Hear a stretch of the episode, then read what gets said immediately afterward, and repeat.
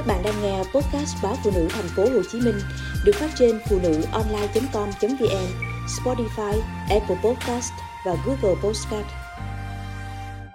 Trị béo phì bằng liệu pháp tâm lý.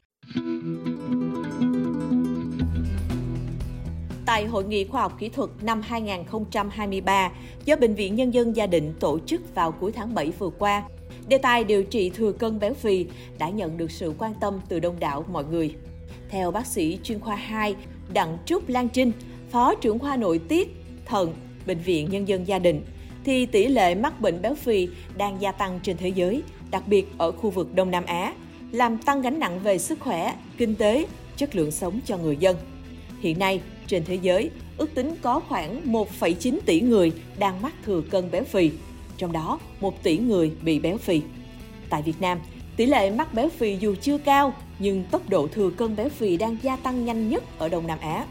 Cụ thể vào năm 1993, tỷ lệ béo phì tại nước ta là 2,3%, nhưng tới năm 2015 đã là 15%. Đặc biệt, tình trạng béo phì ở trẻ em năm 2010 là 8,5%, thì năm 2020 là 19%. Tỷ lệ trẻ em ở thành thị béo phì cao gấp đôi so với nông thôn.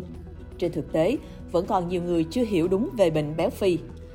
Béo phì là tình trạng tích lũy mỡ quá mức ở một bộ phận hay toàn bộ cơ thể, là bệnh mãn tính mà nguyên nhân từ đa yếu tố như gen, chuyển hóa, môi trường, tâm lý, xã hội, thần kinh, thức ăn không lành mạnh, chế độ sinh hoạt, vân vân. Điều này cho thấy quan niệm cho rằng béo phì do lối sống sai lầm, lười biếng, thiếu ý chí là chưa chính xác. Người thường xuyên sử dụng thức ăn giàu năng lượng sẽ dẫn tới béo phì. Nếu lười vận động, các axit tự do sẽ tích lũy trong mô mỡ, từ đó tiết ra các chất làm giảm chức năng tế bào tuyến tụy, gây ra các bệnh lý tim mạch, ung thư, đái tháo đường, bệnh về gan, vân vân. Khi tế bào mỡ bao quanh mạch máu và cơ tim sẽ xuất hiện tình trạng thiếu oxy cục bộ, làm giảm sự co bóp và hoại tử mô tim. Ước tính có 13 loại ung thư liên quan tới béo phì như ung thư vú, tử cung, buồng trứng, gan, mật, tụy, tuyến giáp, đa u tủy vân vân. Để sàng lọc và xác định tình trạng thừa cân béo phì, chúng ta sẽ dựa trên chỉ số BMI. Vấn đề tâm lý trị liệu đóng vai trò rất quan trọng trong điều trị béo phì. Các bác sĩ và người xung quanh cần có thái độ cởi mở, tránh ngôn ngữ đổ lỗi, dùng từ mang tính kỳ thị khiến bệnh nhân mặc cảm. Không phải ai béo phì cũng do thiếu kiểm soát chế độ ăn uống và có lối sống lười biếng, không lành mạnh.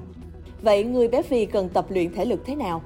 Theo bác sĩ chuyên khoa 1 Nguyễn Quang Khải, khoa vật lý trị liệu phục hồi chức năng Bệnh viện Nhân dân Gia Định, thì dù chế độ dinh dưỡng giúp giảm cân tốt, nhưng luyện tập thể lực lại là con đường duy nhất để giữ và tăng mô cơ. Khi đó, ta giảm cân nhưng cơ không mất đi mà vẫn săn chắc.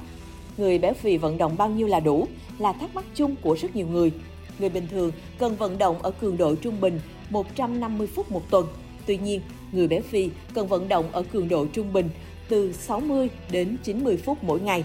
Đối với người béo phì, phải có sự chuẩn bị trước khi tập. Bác sĩ phải biết người đó mỗi ngày tiêu hao bao nhiêu kilocalo rồi mới bù cho đủ. Ngoài ra, cần xem xét nền tảng của bệnh nhân khi đưa ra kế hoạch tập luyện. Ví dụ người béo phì tuổi thiếu niên khác người béo phì tuổi trung niên mắc thoái hóa khớp gối. Bên cạnh đó, chiến lược bổ sung nước trước, trong và sau quá trình tập luyện cho bệnh nhân cũng vô cùng cần thiết. Y Văn chỉ ra rằng tập luyện liên tục trong 30 phút hiệu quả bằng 3 lần tập 10 phút. Người béo phì nhanh mệt nên cần nghỉ một lúc sau khi tập một thời gian ngắn.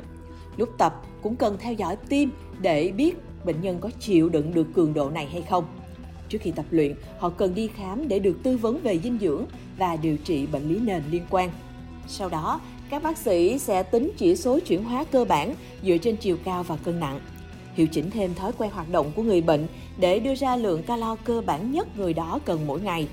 Sau khi giảm cân, bệnh nhân có tâm lý ăn ngon miệng hơn, tận hưởng hơn. Việc tăng cân trở lại khiến bệnh nhân tuyệt vọng. Vì thế, người tăng cân thành công nên tiếp tục duy trì các bài tập thể lực trước đó. Đây là cách hữu ích, giúp hạn chế tình trạng tăng cân trở lại. Hiện nay, 70% người Việt Nam không đạt khuyến cáo đi 7.000 bước mỗi ngày, mà chỉ đi được khoảng hơn 3.000 bước.